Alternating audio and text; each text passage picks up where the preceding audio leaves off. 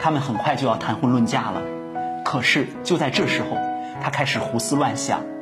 今天来分享一个经过我的来访者授权的案例：一个女孩带着她的男朋友从上海跑来找我咨询，一见到我，男孩就开始诉苦：“我不愿意来，因为我们的感情很好，是他非得逼着我来的。我觉得他是身在福中不知福。”女孩也同意男朋友的说法，他们的感情的确很好。但是女孩说：“老师，您知道吗？正是因为我们的感情太好了，我才想来找您咨询的。因为我觉得好的有点不正常。我们在一起四年多了，从来没有吵过架，这让我心里很不安。”男孩哭笑不得说：“别人都是因为害怕吵架而担心的，你看你呢？我们不吵架，反而你觉得有问题了。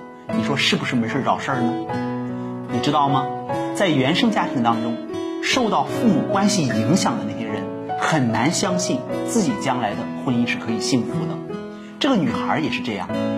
经过咨询，我发现他们快要结婚了。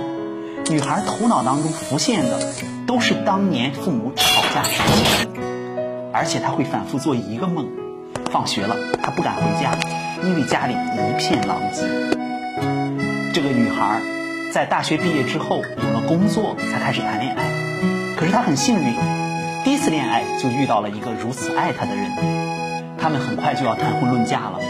可是就在这时候，他开始胡思乱想，他对婚姻充满了恐惧。这个女孩被当年父母的那个糟糕的关系冲击的太厉害了，她的内心有很多伤痛和阴影在那里积压着，直到要结婚的这一刻，才全部涌现了出来。这个案例告诉我们啊，在婚姻当中。你的另一半有时候有可能有一些奇怪的想法，你也不要着急的去和他吵架，因为这时候他最需要源自于你的理解、关心和支持了。我相信你也愿意这样做，因为你很有可能是他在这个世界上唯一可以信任的人，他也是你在这个世界上唯一爱的人。